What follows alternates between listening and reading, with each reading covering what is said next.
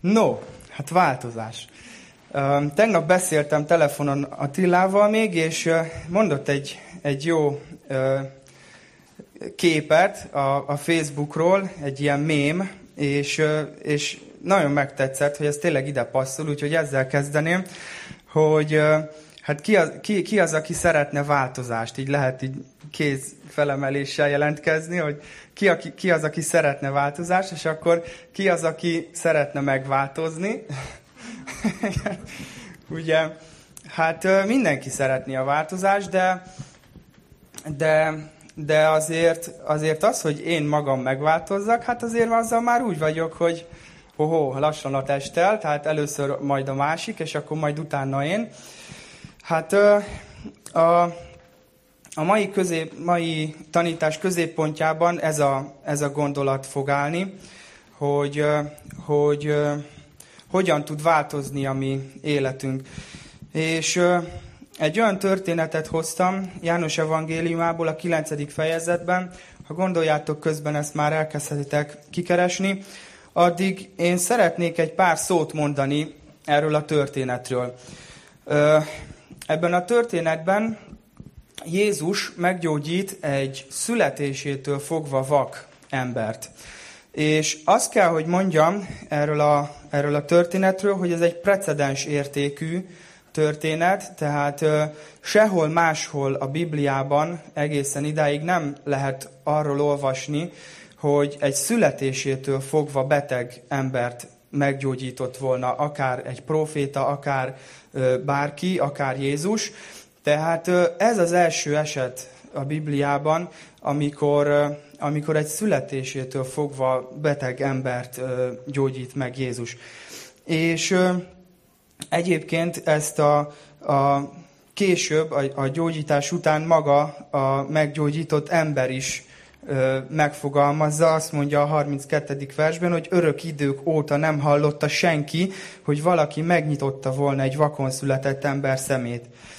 És azért is mondom, hogy, hogy precedens értékű, és egy, elég nagy port kavaró történetről van szó, mert hát egyrészt látni fogjuk azt, hogy óriási vitákat váltott ki ez a történés ott a, a zsidók körében, és másrészt pedig az evangéliumban később is lehet olvasni azt, hogy visszautalnak erre a történetre.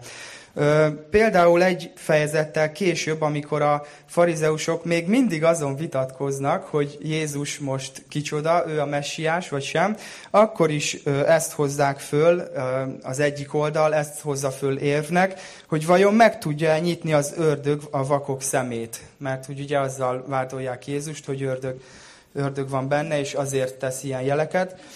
És még egy fejezettel később pedig, amikor Lázár feltámasztásáról van szó, és megérkezik Jézus a, a, abba a faluba, és hát a háta mögött sutyorognak az emberek.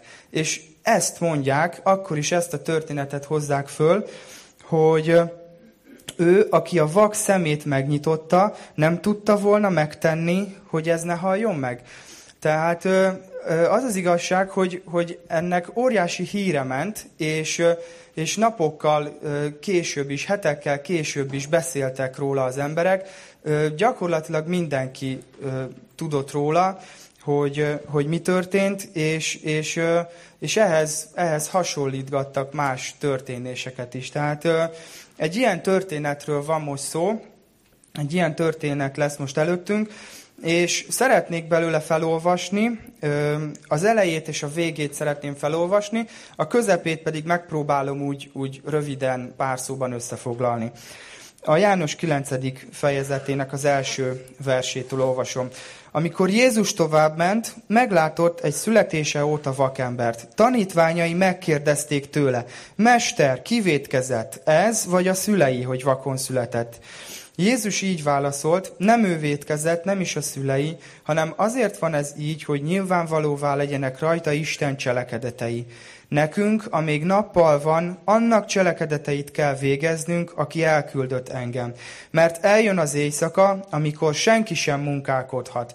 Amíg a világban vagyok, a világ világossága vagyok.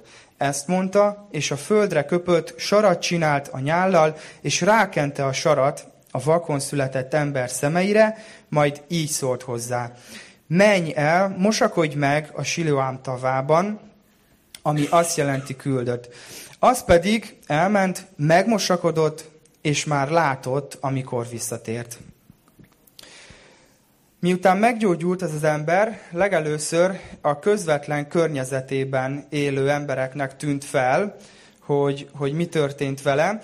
Ugyanis azt olvassuk, hogy a, a szomszédok és azok, akik ismerték őt koldusként, ők kezdtek el kérdezősködni, hogy, hogy ez ő, ez, ez tényleg ő, aki így szokott koldulni, és, és születése óta vak, és nem tudták eldönteni, és ő maga jelentette ki, hogy igen, én vagyok az, tényleg én vagyok az, és tényleg ö, megnyílt a, a szemem.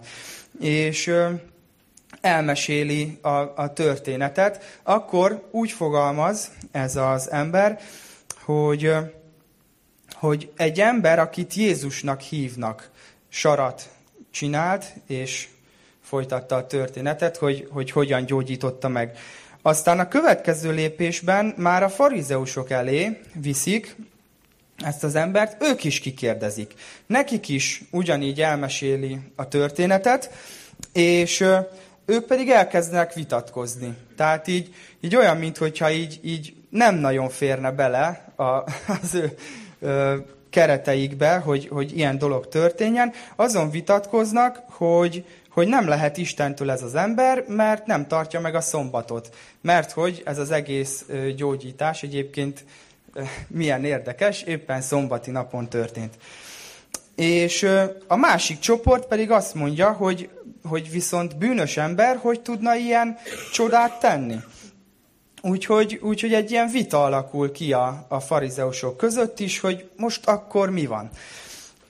Megkérdezik ezt az embert is, hogy, hogy, hogy ő, ő mit gondol róla, és ekkor már ez az ember azt mondja, hogy hát proféta.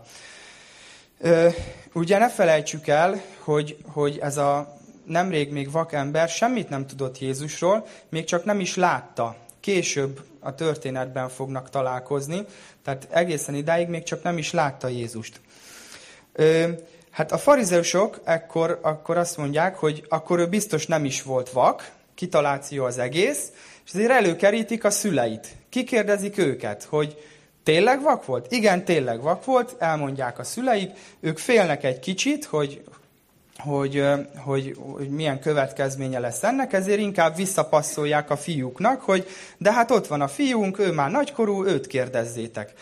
És akkor visszahívják megint ezt, a, ezt az embert, aki nemrég még vak volt, és, és újra, újra előveszik, és azt mondják, hogy, hogy dicsőítsd meg az Istent. Mi tudjuk, hogy ez az ember bűnös. Erre ő így válaszolt, hogy bűnöse, nem tudom. Egyet tudok, bár vak voltam, most látok. És tovább megy ez a húzavona, hogy most, ez, most akkor mi történt. Egyszerűen nem tudják felfogni az emberek, hogy mindez hogyan lehetséges. És a 32. verstől szeretném aztán tovább olvasni az igét. Itt a, a, a hősünk beszél, az emberünk, azt mondja, örök idők óta nem hallotta senki, hogy valaki megnyitotta volna egy vakon született ember szemét. Ha ő nem volna Istentől való, semmit sem tudott volna tenni. Erre így feleltek neki, te mindenestül bűnben születtél, és te tanítasz minket? És kiközösítették.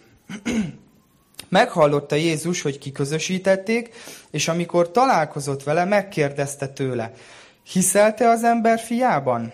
Ő így válaszolt, ki az Uram, hogy higgyek benne? Jézus így felelt neki, látod őt, és aki veled beszél, ő az. Erre az ember így szólt, hiszek, Uram, és leborulva imádta őt. Jézus pedig ezt mondta, én ítéletre jöttem a világra, hogy akik nem látnak, lássanak, és akik látnak, vakká legyenek. Meghallották ezt azok a farizeusok, akik a közelében voltak, és ezt kérdezték tőle. Talán mi is vakok vagyunk? Jézus ezt mondta nekik, ha vakok volnátok, nem lenne bűnötök, mivel azonban most azt mondjátok, látunk, megmarad a bűnötök. Ez az egész történet nagyon, nagyon különös, és, és jön, hogy így az ember agya így, így, így elszálljon, hogy, hogy ez az egész történés, ahogy, ahogy végig zajlik. Egy kicsit azt szeretném tisztába tenni itt az elején, hogy, hogy mik a körülményei ennek az egész történetnek. Még a hetedik rész elején azt lehet olvasni, hogy Jézus felmegy Jeruzsálembe a lombsátor ünnepére, és azóta is ott zajlanak az események. Közben volt az az eset, amikor, amikor a parázna nőt oda vezették elé, és, és ugye hát próbára akarták tenni, és ő pedig azt mondta, hogy az vesse rá az első követ, aki, aki nem bűnös, és akkor elment mindenki. És utána pedig a következő, következő részben azt olvashatjuk, hogy egy, egy gyakorlatilag egy heves vita alakult ki köztük, és a közte Jézus és a zsidók között, és gyakorlatilag ez addig fajult, ez a, ez a vita, hogy a nyolcadik rész az úgy fejeződik be, hogy a zsidók követ ragadtak, és ott helyben meg akarták ölni Jézust. Annyira felbőszítette őket. Hát ö, nyilván ez nem az ő hibája volt, hanem, hanem, hanem ahogy fogadták a, az ő mondandóját, de hogy, hogy gyakorlatilag ez a közvetlen előzménye ennek a történetnek, hogy, hogy, hogy azt látjuk, hogy Jézus így épp, hogy így kislisszan így a, a templomból, és, és, és er, ezzel kapcsolatban olvassuk azt, hogy, hogy Jézus tovább ment. Tehát, hogy épp most slisszant ki a templomból, épp most akarták megölni, ennyi híja volt, hogy, hogy ott helyben megkövezzék, és, és akkor azt olvassuk, hogy, hogy meglátnak egy vakembert, és, és teszi a dolgát, gyógyít. És, és ennyi, ennyi volt. Tehát, hogy hamar, hamar túllendült ezen az előző, előző kis afféron. És, és az az igazság, hogy ebből a történetből azt gondolom, hogy iszonyú sok üzenetet ki lehetne hozni el lehetne kezdeni egy csomó minden apró részlettel foglalkozni, hogy ezt most hogy is kell érteni, illetve hogy hogy, hogy, hogy, hogy, is, hogy is volt ez, meg filozofálni rajta, hogy, hogy, hogy azért vannak itt olyan mondatok, amiket nem biztos, hogy, hogy úgy elsőre megértünk.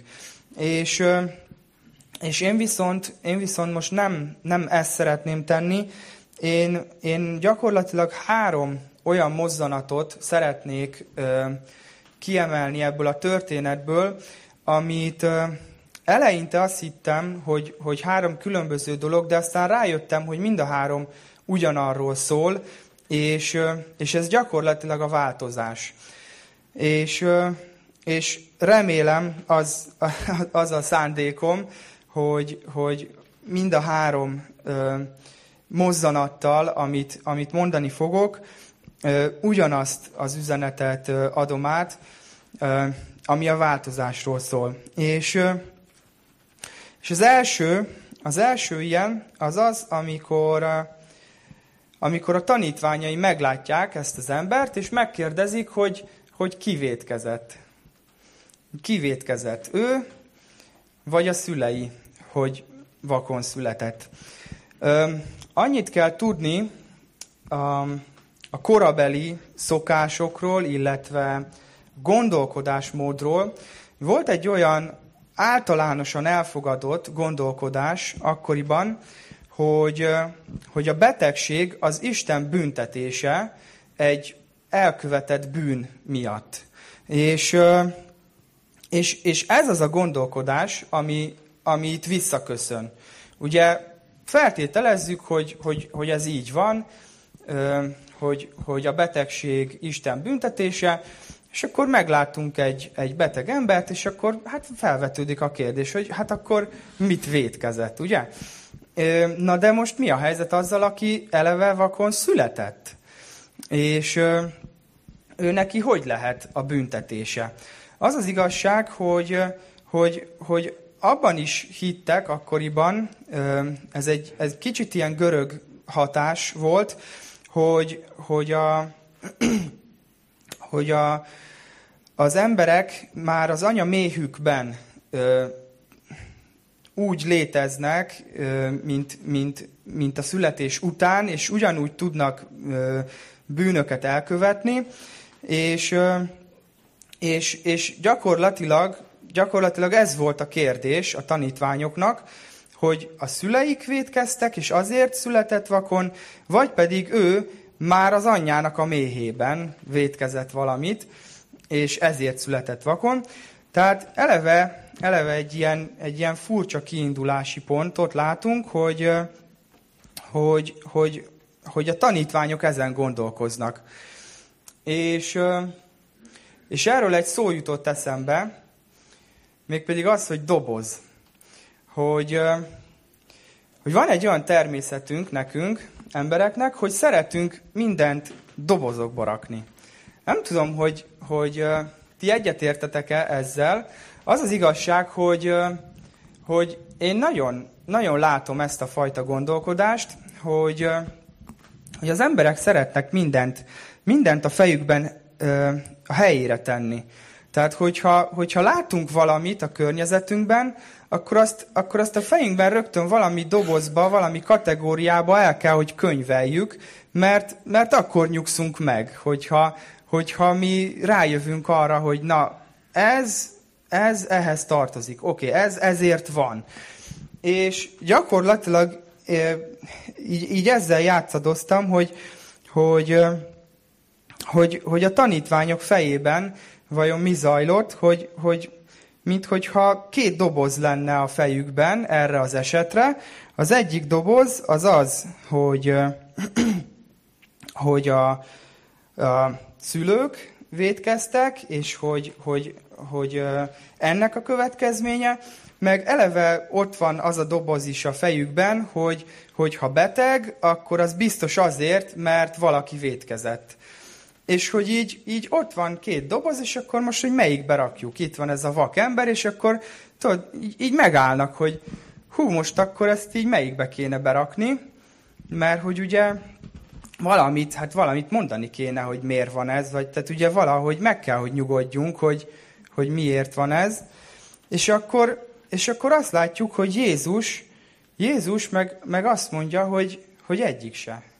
Hogy, hogy egyik se. És hogy, hogy igazából azon gondolkoztam, hogy, hogy, hogy nem egy harmadik dobozt kínál fel Jézus, hogy, hogy azt mondaná, hogy se nem ez, se nem ez, hanem, hanem itt van egy harmadik doboz, és gyertek, rakjuk be ebbe, mert van igazából egy harmadik kategória is, hanem, hanem nekem úgy tűnik, hogy így fogja a fejekben lévő dobozokat, és így mindenestül így felborítja. És így, így teljesen így, így, így, így átalakítja azt, ahogy mi gondolkozni próbálunk. És, és, és minthogyha egy teljesen új gondolkodásmódot akarna a szemünk elé tárni. Miből gondolom ezt? Figyeljétek meg, hogy, hogy a tanítványokban volt egy olyan szándék, hogy most jó lenne egyet filozofálni ezen a kérdésen. Ugye ez egy ilyen teológiai kérdés, jó lenne diskurálni róla. És ehhez képest Jézus mit csinál? Elkezd vajon filozofálni, hogy na vajon miért van így ez a szerencsétlen ember, szó sincs róla, hanem oda megy, és meggyógyítja. Tehát ne, nem, azt, nem azt csinálja, hogy itt van egy ember, szerencsétlen a születése óta vak, nem látott fényt az életébe, és akkor kezdjünk el fölötte, lehet, hogy még a fülével hallotta is, hogy mit beszélnek róla, és akkor kezdjünk fölötte itt beszélgetni, hogy na, miért van ez így? És nem tudom, hogy ismerőse nekünk, vagy, vagy, vagy jut eszünkbe valami hasonló, de nekem jutott. Szóval amikor, amikor így megyünk az utcán, és nekem az a példa jutott eszembe, hogy, hogy meglátunk mondjuk egy hajléktalan embert, akkor mi a legelső gondolat, ami eszünkbe jut? Én merem feltételezni, hogy az emberek legalább 90%-a arra gondol, hogy magának köszönheti. És arra gondol, hogy azért van ott, mert valamit elszúrt, és az ő, ő hibája, valamit nem jól csinált, lesüllyedt, rossz döntéseket hozott, nem kell vele foglalkozni, mert az ő, ő dolga. Magának köszönheti. Nem? Tehát, hogy azért, azért van egy ilyen fajta gondolkodás bennünk, hogy így, hogy így, hogy így, hogy így azért szerettünk mi is így, így, így gondolkozni, hogy hát van, van egy ilyen doboz a fejünkben, hogy, hogy hát vannak emberek, akiknek úgy nem nagyon jön össze az élet, és akkor így, és akkor így, így ilyen helyzetbe kerülnek. És akkor, hogy meglátunk valakit, akkor így, jó, oké, ez ez a doboz, rendben, beleraktam, kész, mehetek tovább nyugodtan. Tehát elég hamar elkönyveljük, hogy ez így van. És, és, és én csak azt, azt szeretném itt így, így egy kicsit, kicsit a szemetek elé tárni, hogy, hogy mi van, hogyha Jézus mutat egy, egy teljesen új utat? És mi van, hogyha ő nem dobozokban gondolkozik? Lehetne ezt a szót úgy is mondani, hogy, hogy előítélet. Így már lehet, hogy ismerősebb, ugye? Tehát, hogy, hogy, hogy mi van, hogyha, hogyha Jézus nem előítéletekben gondolkozik, és, és hogyha meglát valakit, akkor nem rögtön elkönyveli, hogy na, ez, ez és ez, és azért van, hanem, hanem oda megy hozzá, és megkérdezi, és, és szeretné tudni a, a személyes történetét. És szeretné megismerni őt, és, és szeretné tudni, hogy ki ő, és, és mi ő, és, és, és miért van ott. És minden ember egyedi, és minden embernek van egy külön története, és minden, minden embernek uh, megvan az életútja. És, és ez egy kicsit tudom, hogy, hogy ingoványos talaj, mert, mert persze az előítéleteinknek sokszor van alapja. Nem, nem azt mondom, hogy, hogy, hogy mindig téves. Nem azt mondom, hogy mindig téves, de, de gondoljunk bele, hogy hogy, hogy hogy jövünk mi ahhoz, hogy, hogy, hogy egy embert mondjuk egy pillantás alapján megítéljünk, és azt mondjuk, hogy ő ilyen és ilyen. Még lehet, hogy nem, nem is ismerjük, nem is, nem is tudunk róla semmit. És, és mi van, hogyha Jézus mutat nekünk egy, egy új gondolkodási uh, gondolkodás uh, fajtát, vagy nem tudom, hogy mondjam, hogy, hogy ne, így, ne így gondolkozzunk, hanem, hanem inkább azon járjon az agyunk, hogy hogyan tudunk segíteni rajta. Um, tehát azzal együtt, hogy válaszolt a tanítvány, tanítványoknak, mégis azt látom, hogy, hogy, hogy egy egészen új dolgot ö, hozott be a fejekbe, és ahogy gondolkodtam ezen, igazából arra jöttem rá, hogy hát az nem egyedi eset. Tehát, hogy, hogy belegondolunk, hogy, hogy abban az időben Jézus mennyire egy ilyen újító gondolkozású ember volt. Tehát rengeteg szokás, tradíció, hagyomány, vallási cselekedetek, minden ilyesmi évszázadok óta gyűltek és gyűltek és megvoltak, és néha úgy tűnik, hogy, hogy, hogy mintha így Jézus így megérkezett volna, és így, így mintha így az egészet így felborította volna. És, és, és, és kerestem egy néhány példát. Például a hegybeszédben maga Jézus is beszél egy csomó mindenről úgy, hogy, hogy úgy kezdi, hogy hallottátok, hogy megmondatott. És aztán folytatja, hogy mi az, ami megmondatott, és akkor utána pedig úgy folytatja, hogy én meg azt mondom, hogy. És és, és csak egy néhány példát felírtam ide magamnak, de az az igazság, hogy hát próbáltam olyanokat, amik, amik a mai életünkben is jelen lehetnek. És nem tudom, hogy van-e bárki, aki, akinek van ilyen fajta gondolkodása, mint amiket, amiket én most szeretnék példaként hozni, de, de miért ne lehetne? Lehet, hogy, hogy van itt köztünk, vagy bárki, bárki, aki hallgatja, aki, aki úgy gondolkozik, hogy úgy viselkedek az emberekkel, ahogy ők viselkednek velem. Hogyha valaki velem bunkó, akkor én is bunkó leszek. Hogyha valaki beszól, akkor, ha, hát akkor, akkor én is úgy állok hozzá, nem? Hát az a minimum. Hát, hogy, hogy nem hagyom magam.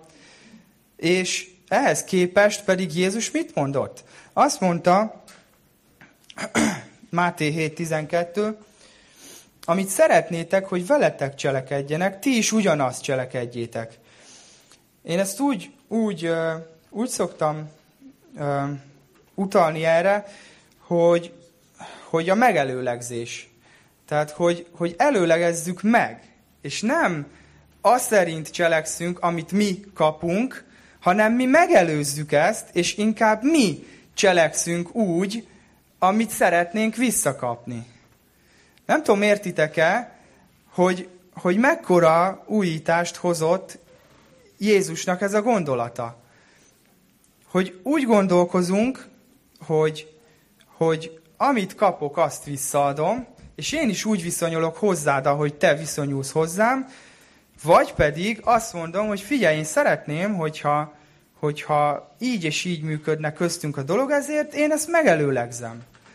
És még akkor is, hogyha nincsen semmi garancia arra, hogy, hogy aztán valóban azt fogom visszakapni. Mert sokszor nincsen semmi garancia arra, hogy, hogy tényleg visszakapom azt, amit, ahogy, ahogy cselekszek. De akkor is megelőlegzem ezt. Um, aztán egy másik gondolat, ez, ez már Jézus után uh, tehát így az évszázadok alatt azért, azért alakultak ki gondolatok, amik, amik nem teljesen fedik le azt, amiről Jézus tanított, és, és manapság erőteljesen él a fejekben egy olyan elképzelés, hogy, hogy, hogy a mennyországért úgymond meg kell dolgoznom. Tehát, hogyha, hogyha teszek valami jót, akkor az egy piros pont, és hogyha teszek valami valami rosszat, akkor az egy fekete pont. És aztán az életem végén majd megállok, és akkor megnézzük, hogy melyikből van több. És akkor ugye gyűjtögetem a piros pontokat, hogy, hogy minél, minél több legyen, hogy, hogy, hogy ugye az úgy, úgy el, elfedje a feketéket, és akkor még maradjon is még pluszban néhány. Szóval, hogy, hogy, hogy én nem, nem általánosságban beszélek, hanem, hanem, hanem egész konkrét egész konkrét ismerőseim vannak, akik, akik így élik az életüket, és, és konkrétan ez motiválja őket arra, hogy valami jót tegyenek. Ezért tesznek jót, mert, mert szeretnének gyűjteni valami, valami piros pontot odaföntre. És, és ehhez képest Jézus mit mondott? Jézus azt mondta, hogy egyedül kegyelemből hitáltal nem tudsz érte megdolgozni. Képtelenség, nem lehet kiérdemelni. Isten már az előtt elvégezte az ő munkáját, mielőtt én megszülettem volna. Tehát ő már akkor megelőlegezte nekem az üdvösségemet, amikor még én nem is éltem, nem is voltam senkinek a gondolatába se, akkor hogy tudnék érte megdolgozni? És, és és a válasz lehetőségét az pedig meghagyta nekünk. Tehát az viszont ránk van bízva, hogy erre a megelőlegzett szeretetre mi mit válaszolunk.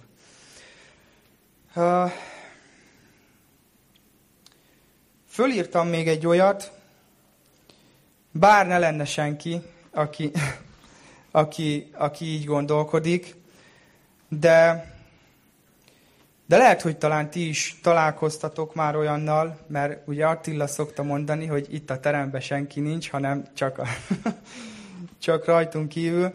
Na igen, szóval, hogy, hogy, hogy van egy olyan gondolat, hogyha, hogyha nem gyógyulok meg, mondjuk, vagy egy szerettem nem gyógyul meg, akkor az azt jelenti, hogy Isten nem, nem hallgatta meg az imámat, vagy éppen nem szeret. És hány olyan hány olyan történetet lehet hallani, hogy, hogy valakinek meghal mondjuk egy rokona, és teljesen eltávolodik Istentől. Mert ez a gondolat van benne, hogy, hogy ő imádkozott, nem gyógyult meg, és, és akkor ez azt, vagy azt jelenti, hogy nincs is Isten akkor, vagy azt jelenti, hogy ha van is, akkor, akkor nem törődik velem. És akkor én minek törődjek vele. És, és ehhez képest, ehhez képest pedig, pedig Jézus mit mondott? Jézus azt mondta, azt, azt, azt olvassuk a Bibliában, hogy tudok a szenvedésedről.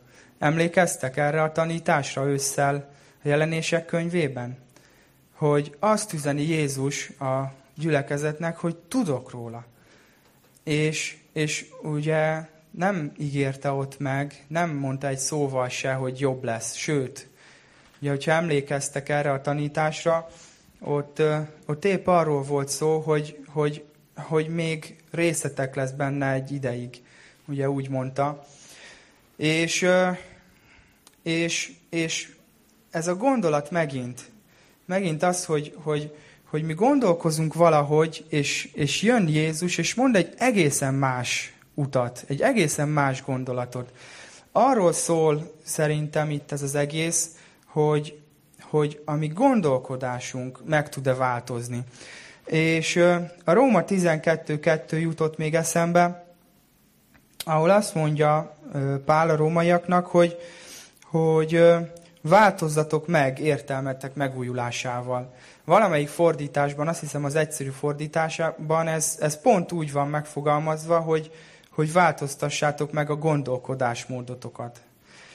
Um, hát ez lenne az első, hogy, hogy Jézus um, a mi gondolkodásunkat képes megváltoztatni, illetve hát szeretné, hogyha, hogyha legalább megpróbálnánk másképpen gondolkodni.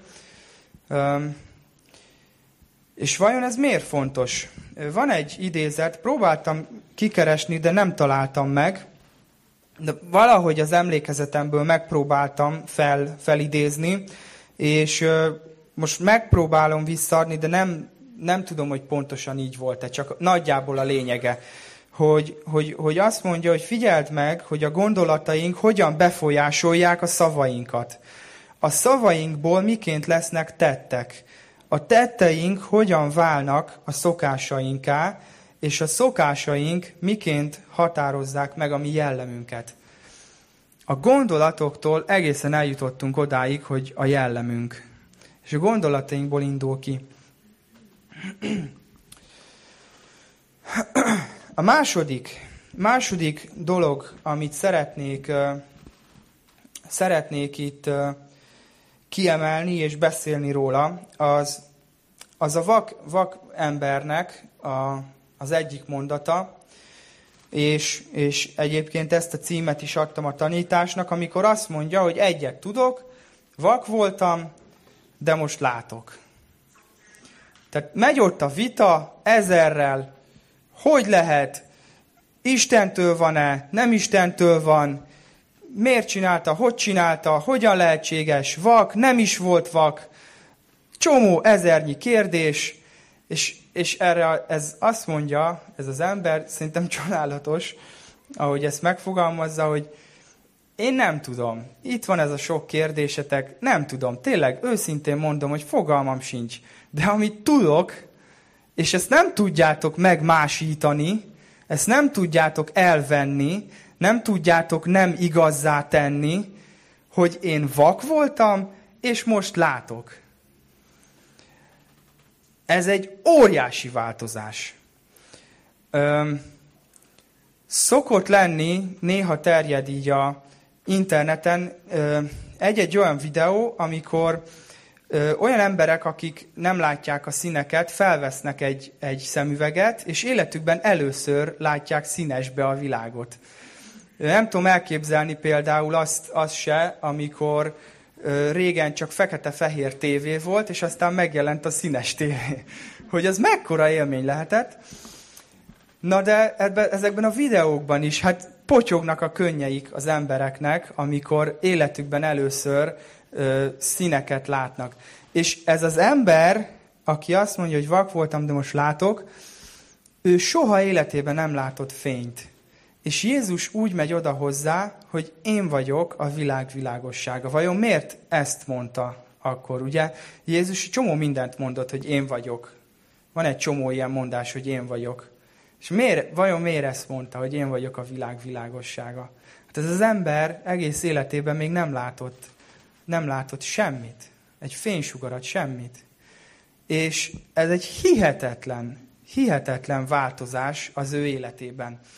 De szeretnék rámutatni egy másik változásra is. Ugyanis ez a változás, ami, amiről ő beszél, hogy vak volt, de lát, ez fizikai, az ő testében végbe ment változás. De van itt egy másik változás is, ami pedig a szívében ment végbe, az ő, az ő értelmében, a gondolataiban, és, és fölírtam ide egy pár megnyilvánulását, egy pár szavát. Ugye az egész fejezet során elég sokat beszél, elég sokat halljuk őt beszélni.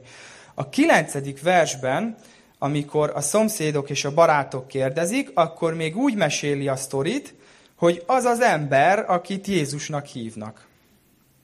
Aztán, amikor már a farizeusok először kérdezik, akkor szintén elmeséli a sztorit, és amikor megkérdezik, hogy, hogy te kinek mondod őt, vagy te mit gondolsz róla, akkor azt mondja, hogy Jézus egy proféta.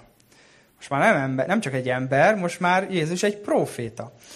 A 27. versben ekkor már másodjára kérdezik ki a farizeusok, akkor mond egy ilyet, úgymond visszakérdez a farizeusoknak, hogy hát miért akarjátok ezt ennyire tudni, talán ti is a tanítványai akartok lenni?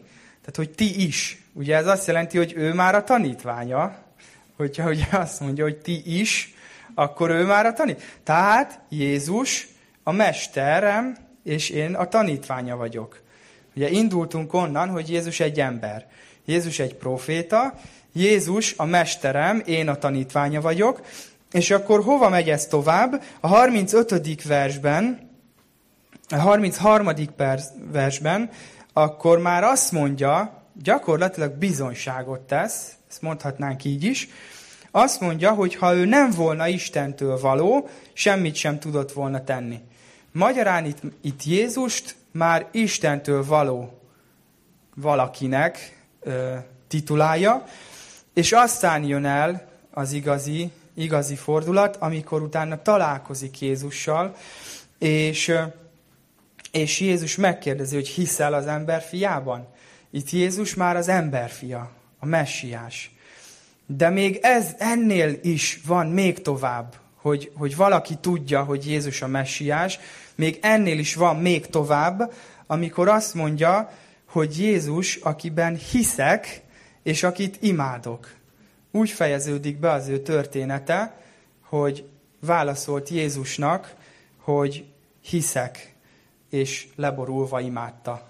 Valahogy így olvastuk föl, hogy hiszek, és leborulva imádta. Elindult onnan ez az ember, hogy, hogy Jézus egy ember, és eljutott a történet végére oda, hogy Jézus az, akiben hiszek, és akit leborulva imádok. Hogyha az nagy dolog, ami a szemével történt, akkor ez mekkora nagy dolog. Hihetetlen. Öm, és ez az a változás, amire, amire Jézus képes. Énekeltünk ma egy éneket, ezzel, ezzel szeretnék tovább menni. Ezt én kértem, úgyhogy ilyenkor, ilyenkor tök jó szokott lenni, amikor, amikor így a tanító, meg a, a dicsőítés vezető, így összemosolyog, hogy jé, hát pont erre az énekre gondoltam. Hát az a helyzet, hogy ez most nem így van, mert ezt most, ezt most konkrétan én kértem, ezt az éneket. Az Úr irgalma végtelen. És ennek én elsősorban az angol, az eredeti angol szövege az, ami miatt kértem. Nem tudom, hogy hányan, hányan ismeritek az eredeti angol szövegét, de az első verszak az úgy végződik, egy, az, az az utolsó sora, hogy I was blind, but now I see. Tehát ugye magyarul ez azt jelenti, hogy vak voltam, de most látok. És szabad fordításban ö, nagyjából úgy hangozna az a verszak, hogy, hogy elveszett voltam, de megtaláltattam, vak voltam, de most látok. És tudjátok, hogy ki írta ezt az éneket? Ezt egy, ezt egy John Newton nevű angol úriember írta az 1700-as évek végén, tehát röpke 200-250 évvel ezelőtt, és róla azt kell tudni, hogy, hogy ő, ő egy olyan korban élt, amikor a rabszolga kereskedelem teljesen általános és hétköznapi dolog volt. Tehát igazából semmi különöst nem gondoltak az emberek arról. Tehát olyan, ugyanolyan természetes dolognak vették, mint, mint manapság az, hogy van mobiltelefonunk vagy internetünk. Ez egy teljesen általánosság volt, és egy bevett szokás, hogy, hogy, hogy embereket adtak el egymásnak, és, és gyakorlatilag hát olyan körülmények között szállították őket, hogy, hogy az utazás végét általában csak így a, a, a rabszolgák egy harmada élte túl, és akik egyáltalán túlélték, azok, azok utána éveken keresztül iszonyú kegyetlen körülmények között dolgozhattak, amíg bele nem haltak gyakorlatilag. És ez teljesen általános dolog volt, és, és, és ez, a, ez a John Newton, ez a, ez a bácsi, ez, ez különböző tanítók hatására felnyílt a szeme, hogy ez nincs, nincs rendjén. És, és ő felhagyott, felhagyott ezzel, ott hagyta a rabszolga kereskedelmet, ő prédikátor lett, de, de nagyon sokáig ez, ez, a, ez a gondolat őt zavarta, hogy mennyi rabszolgát adott el, és hogy hányan haltak meg miatta. És, és, és milyen érdekes, hogy, hogy ő, ő leírta ezt egy énekben, megfogalmazta, hogy vak voltam, de most látok.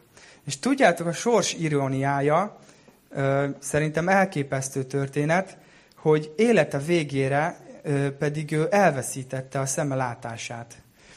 Tehát, hogy, hogy, hogy testileg, fizikailag elmondhatta, hogy látott, aztán megvakult, és lelki értelemben viszont megfogalmazta és leírta ebben az énekben, hogy vak volt, de most lát.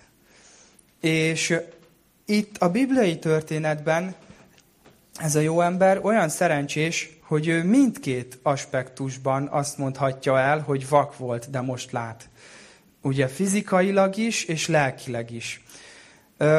De engem arra késztetett ez az egész dolog, egyébként, egyébként még azt akartam itt hozzátenni, hogy ez a John Newton nagy hatással volt egy, egy bizonyos, a nevét pontosan akarom mondani, William, William Wilberforce. Készült az életéről egy nagyszerű film, a Szabadság himnusza, a fiataloknak nagyon ajánlom, Dr. Strange is játszik benne, remélem, hogy ők tudják, hogy kire gondolok.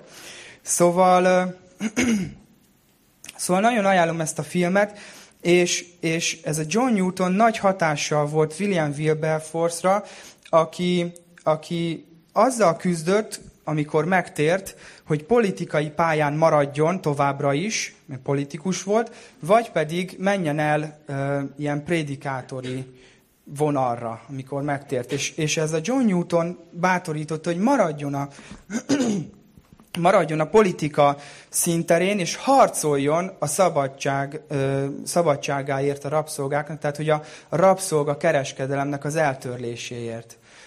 És nem sikerült pontosan utána néznem, hogy, hogy ez a John Newton vajon tényleg élte még. A filmben úgy, úgy ábrázolják, hogy élt még, amikor eltörölték, amikor meghozták ezt a törvényt, hogy, hogy betiltották a rabszolgakereskedelmet. Szóval ennek nem tudtam utána nézni, de ugyanabban az évben, 1807-ben ö, hozták meg a törvényt, és abban az évben halt meg John Newton. Tehát nagy valószínűséggel tényleg a tanúja lehetett annak, hogy, hogy ez a több évtizedes küzdelem célba ért. És, és azt a verszakot, a refrényt, hogy láncom lehult, ezt, ezt ha jól tudom, később írták hozzá, tehát ez, ez, egy, ez egy hozzátoldott, de gondoljunk bele abba, hogy, hogy az, hogy láncom lehult, ez sokaknak így konkrétan fizikailag mondhatják el, hogy láncom lehult. Tehát olyan, olyan vas békjókban tartották őket, és elmondhatják, hogy láncom lehult. És kérdésem, kérdésem következik, hogy, hogy mi ezt elmondhatjuk, hogy láncom lehult. Mi elmondhatjuk-e azt, hogy vak voltam, de most látok? Ö, hol voltál, és hol vagy most? Ezek az emberek, akikről beszéltem, egy óriási ívet tett meg az életük. Egy óriási változáson ment keresztül az életük. Gondolkodj ezen, és próbáld most meg egy, egy percben megfogalmazni magadba, hogy te hol voltál, és hol vagy most. Hova vezetett el Isten téged? Hova vezetett el Jézussal való találkozás? És még egy, egy példát szeretnék mondani. Boros Lajos neve nem tudom, hogy kinek ismerős közületek. Írt egy könyvet a saját életéről, az a címe, hogy Rácsok mögött szabadon.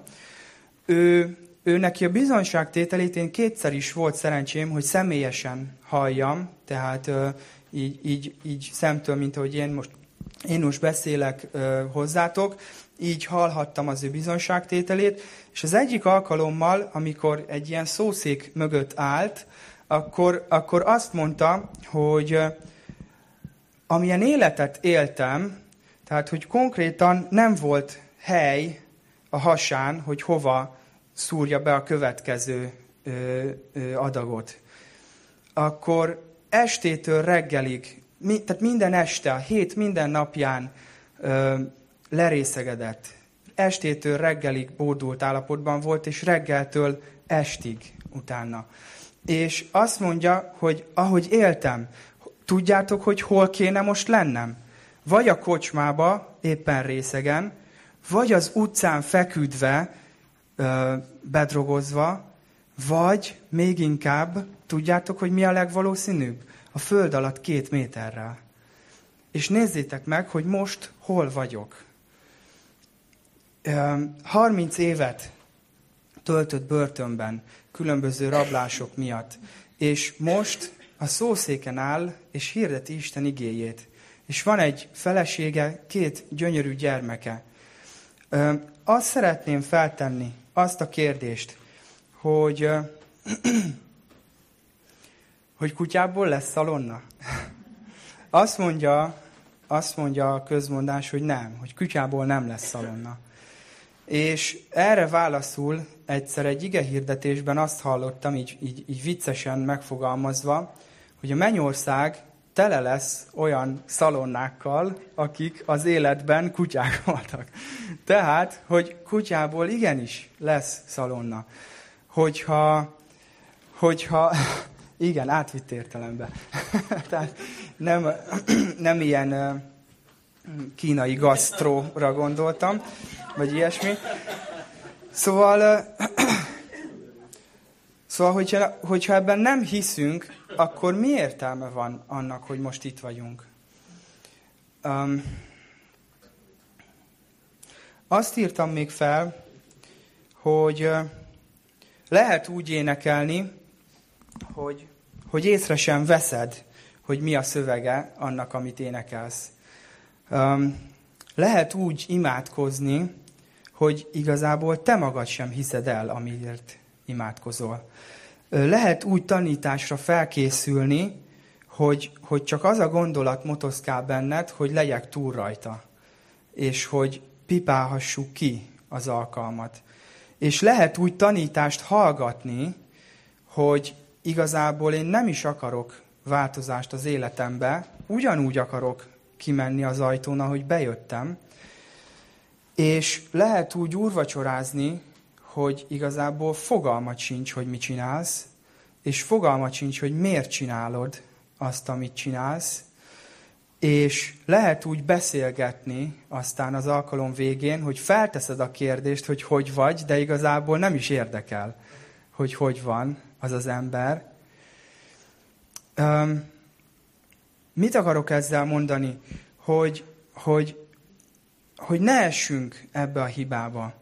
Én, én ezt úgy szoktam, úgy szoktam magamnak mondani, hogy ez a pipa kereszténység. Nem a, nem a pipára gondolok, hanem a, a pipára, hogy kipipáljuk a keresztény életünket, hogy, hogy eljövünk vasárnap, és, és itt vagyunk, részt veszünk, éneklünk, jaj de jó, kicsit még mozgunk is, aztán imádkozunk, vagy valaki elől imádkozik, meghallgatunk egy tanítást, hát ha jó fej, akkor még röhögünk is, ha nem, akkor, akkor, akkor lehet, hogy csak úgy, úgy valahogy átvészeljük.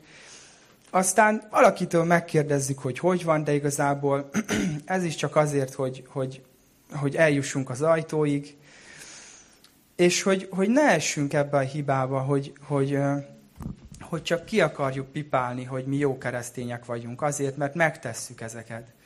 Képzeljétek el, hogy, hogy, hogy ez, a, ez az a harmadik gondolat, amit felírtam, hogy a farizeusok szerintem ezt, ezt csinálták. És azt mondta nekik Jézus, hogy, hogy azért jöttem, hogy akik vakok lássanak, és akik látnak, vakká legyenek. Um, dicsőítők, szeretnélek kérni, hogy gyertek, mert lassan, lassan lekerekíteném um, a mondandómat. Azt szeretném mondani, hogy a Jézussal való találkozás az, az valamilyen választ mindig kivált az emberből. Nem lehet az, hogy, hogy az ember ugyanúgy menjen tovább, mint ahogy előtte volt. Vagy megváltozik az életed, vagy, vagy, vagy bekeményítesz, és, és lehet, hogy, hogy vakká leszel, és nem fogod látni, nem fogod felismerni Jézust. Um, ez a, amik, akiről beszéltem, Boros Lajos, ő, ő ugye feltette ezeket a kérdéseket, hogy hol kéne lennie. Nekem hol kéne lennem most, hogyha Jézus nem avatkozott volna közbe? Ezen gondolkoztam, hogy, hogy most a héten például mit csináltam volna, mivel töltöttem volna a szabadidőmet. És nem tudom, hogy te hol lennél most, hogyha, hogyha Jézus nem avatkozik közbe az életedbe. Én azt kell, hogy mondjam, hogy valószínűleg, valószínűleg az estéimet ö, felnőtteknek szóló természetfilmekkel töltöttem volna. Nem tudom, értitek-e, hogy mire gondolok. De azt kell, hogy mondjam, hogy Jézus közbeavatkozott, és, és az estéimet azzal töltöttem, hogy a laptopom helyett a Bibliát nyitottam föl, és, és most itt állok, és beszélek nem tudom hány embernek, és ez nem azért van, mert, mert én akartam. Öm, én próbáltam, de magamtól nem ment semmi. És Jézus az, aki, aki mint egy isteni közbeavatkozás közbelépett az életemnek, és, és, és megváltoztatott. És hihetetlen. Vak voltam, de most látok. Hol kéne most lenned, és hol vagy most a helyett. Jézus az ő testét adta, és a vérét azért, hogy ez valósággá váljon, és meghagyta, hogy emlékezzünk, emlékezzünk rá amikor úrvacsorát veszünk, akkor az ostya az ő testét jelképezi. És Erikával mi úgy szoktuk venni az úrvacsorát, hogy kiveszünk ketten egy darabot, és így, így közösen így megtörjük. Mert ezzel is úgy emlék, emlékezni szeretnénk arra, hogy Jézus teste értünk megtöretett. Azért, hogy nekünk most életünk lehessen, adta ő az életét. És ha valaki úgy van itt, hogy ez a változás még nem ment végbe az életébe, akkor, azt a kérdést tenném föl, hogy kell több példa? Mondjak még több példát, hogy lehetséges a változás. Remélem, hogy mondtam eleget, de biztos vagyok benne, hogy nagyon sokan itt a teremben még tudnák folytatni a történeteket, és nagyon sokan bizonságot tudnának tenni arról, hogy milyen változás történt az életükbe. Um, szeretnék imádkozni, és, és utána pedig vegyük az úrvacsorát majd. Mennyi atyám, köszönöm, köszönöm azt, hogy meggyógyítottad ott azt az embert Jeruzsálemben. Köszönöm, hogy, hogy, hogy láthatjuk azt, hogy nem csak a testi szemei nyíltak meg. Köszönöm, hogy az ő lelki szemeit is megnyitottad, és, és annyira hihetetlen látni azt, hogy mi ment végbe az életébe. Uram, azt is köszönöm, hogy, hogy nem csak bibliai történeteket tudunk olvasni, hanem, hanem a mi saját életünkben is láthatunk hasonló történeteket. A környezetünk tele van ilyen történetekkel. És kérlek Istenem, hogy ezt a változást, ezt, ezt, ez ne maradjon félbe, ne maradjon félbe itt, hanem, hanem folytatódjon. Kérlek Istenem, hogy minden egyes alkalom, amit a Te jelenlétedben töltünk, az hozzon létre változást a mi életünkben. Köszönöm Istenem a Te testedet, és köszönöm a véredet. Arra emlékszünk, arra emlékezünk most, hogy, hogy Te ezt adtad értünk. Ezt adtad értünk, hogy életünk legyen. Köszönöm Istenem, Amen.